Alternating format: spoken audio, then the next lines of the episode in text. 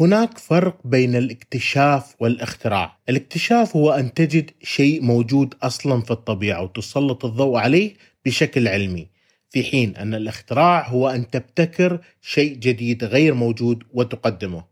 مثلا السيارة تعتبر اختراع، فرغم أنها تتكون من مواد موجودة في الطبيعة ولكنها شيء جديد غير موجود سابقا. والسؤال هل هذا اكتشاف أم اختراع يسأل كثيرا عن كثير من الأمور.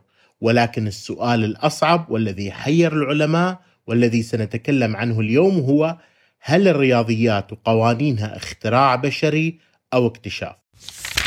لنفرض أن الأرض خالية من البشر وتعيش فيه كل المخلوقات بشكل طبيعي. هل سيكون هناك علم الرياضيات؟ الحقيقة أن هذا السؤال ليس بجديد ولكنه قديم بقدم قوانين علم الرياضيات. يرى البعض بأن العلم هذا هو ابتكار بشري لفهم الطبيعة والعالم حولنا.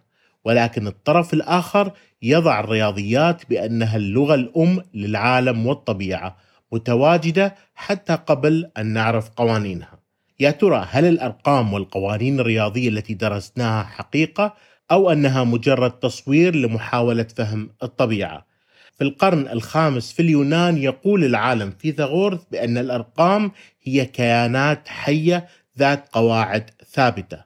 وحسب الفيثاغورثيين فإن الرقم واحد يحمل اسم the monad ويعني الأساس فهو الأساس الحقيقي لبقية الأرقام وهو مصدر لكل ما هو موجود في الطبيعة. فالأرقام حسب الفيثاغورثيين هي أدوات فاعلة في الطبيعة. أما أفلاطون فإنه كان يرى بأن المفاهيم الرياضية هي حقيقة وموجودة منذ بدء الخليقة. وعالم الهندسة أقليدس والذي أسس علم الهندسة قال بأن الطبيعة هي تمثيل مادي لكل قوانين الرياضيات. ولكن مثل ما قلنا في البداية هناك وجهة نظر أخرى ترى بأن قوانين الرياضيات هي من اختراع البشر لفهم الطبيعة. وأحد من تكلم عن هذه النظرية هو ليوبولد كرونيكر في القرن التاسع عشر وقال بأن الله خلق الأرقام وما دون ذلك هي من صنع الإنسان ويقصد فيها القوانين التي وضعها البشر في علم الرياضيات. وفي عام 1908 تحدث العالم هيلبرت من أن الرياضيات هي عبارة عن لعبة فلسفية عميقة. وفي عام 1960 قام عالم الفيزياء يوجين وينجر بالتأكيد على أن الرياضيات كما قال علماء اليونان سابقا بأنها حقيقة وتم اكتشافها من قبل البشر.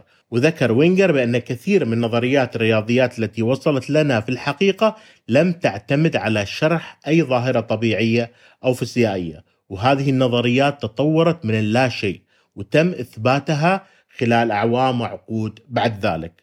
وبعد إثباتها حددت الأساس لفهم طريقة عمل الكون والطبيعة. وخير مثال لهذا نظرية الأرقام لعالم الرياضيات جودفري هاردي والذي بعد أن طرح نظرياته قال بأنها لن تفيد العلماء في فهم الكون أو الطبيعة ولكن مع الوقت تطورت إحدى نظرياته لتكون قانون هاردي واينبرغ والذي أصبح أساس لعلم الوراثة.